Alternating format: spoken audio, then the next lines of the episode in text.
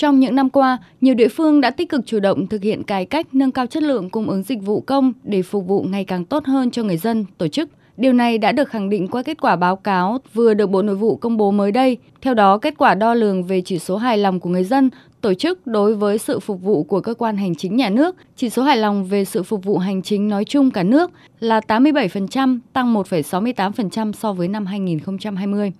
Mặc dù vậy, theo ông Nguyễn Hữu Dũng, Phó Chủ tịch Ủy ban Trung ương Mặt trận Tổ quốc Việt Nam, bên cạnh những kết quả tích cực, hiện vẫn còn hiện tượng người dân, tổ chức phải đi lại nhiều lần so với quy định để nhận được kết quả dịch vụ. Tình trạng công chức gây phiền hà, sách nhiễu, tiêu cực đối với người dân, tổ chức trong quá trình cung ứng dịch vụ vẫn còn. Cùng với đó, tỷ lệ người dân, tổ chức tham gia điều tra trả lời bị công chức gây phiền hà, sách nhiễu vẫn tồn tại. 0,14% người dân, tổ chức cho rằng phải đưa tiền ngoài phí, lệ phí theo quy định.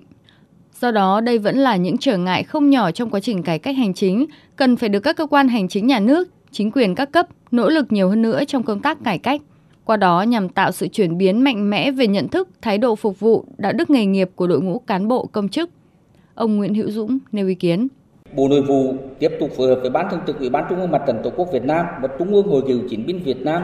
cần tiếp tục chỉ đạo, hướng dẫn các cơ quan tổ chức trong hệ thống của mình phối hợp để tổ chức thực hiện, bảo đảm phát huy dân chủ, tăng cường vai trò trách nhiệm của các tổ chức chính trị xã hội đối với quá trình triển khai cải cách hành chính tại các địa phương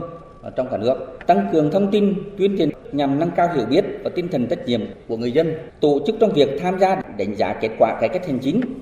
Ông Phạm Minh Hùng, Vụ trưởng Vụ Cải cách Hành chính Bộ Nội vụ, Chánh Văn phòng Ban Chỉ đạo Cải cách Hành chính của Chính phủ cho rằng đây là những hạn chế cần phải khắc phục trong thời gian tới. Đồng thời cho biết, Bộ sẽ đẩy mạnh việc đôn đốc các bộ ngành địa phương kiểm tra, theo dõi, đánh giá để đem lại sự hài lòng cho người dân, tổ chức tham gia thực hiện thủ tục hành chính.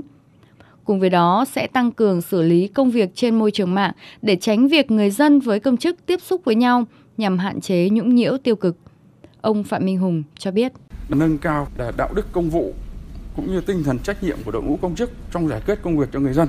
Và ngoài cái việc nỗ lực của công chức này thì phải có một cái hệ thống theo dõi được cái hành vi của công chức, nó chỉ ra ở những thời điểm nào hoặc là ở những vị trí nào công chức đang có những cái phiền hà, sách nhiễu người dân, có những cái chỉ báo để mà người đứng đầu có thể xử lý được.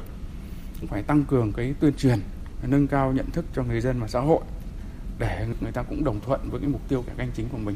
Không tạo điều kiện cho công chức có cái cơ hội để mà tiêu cực.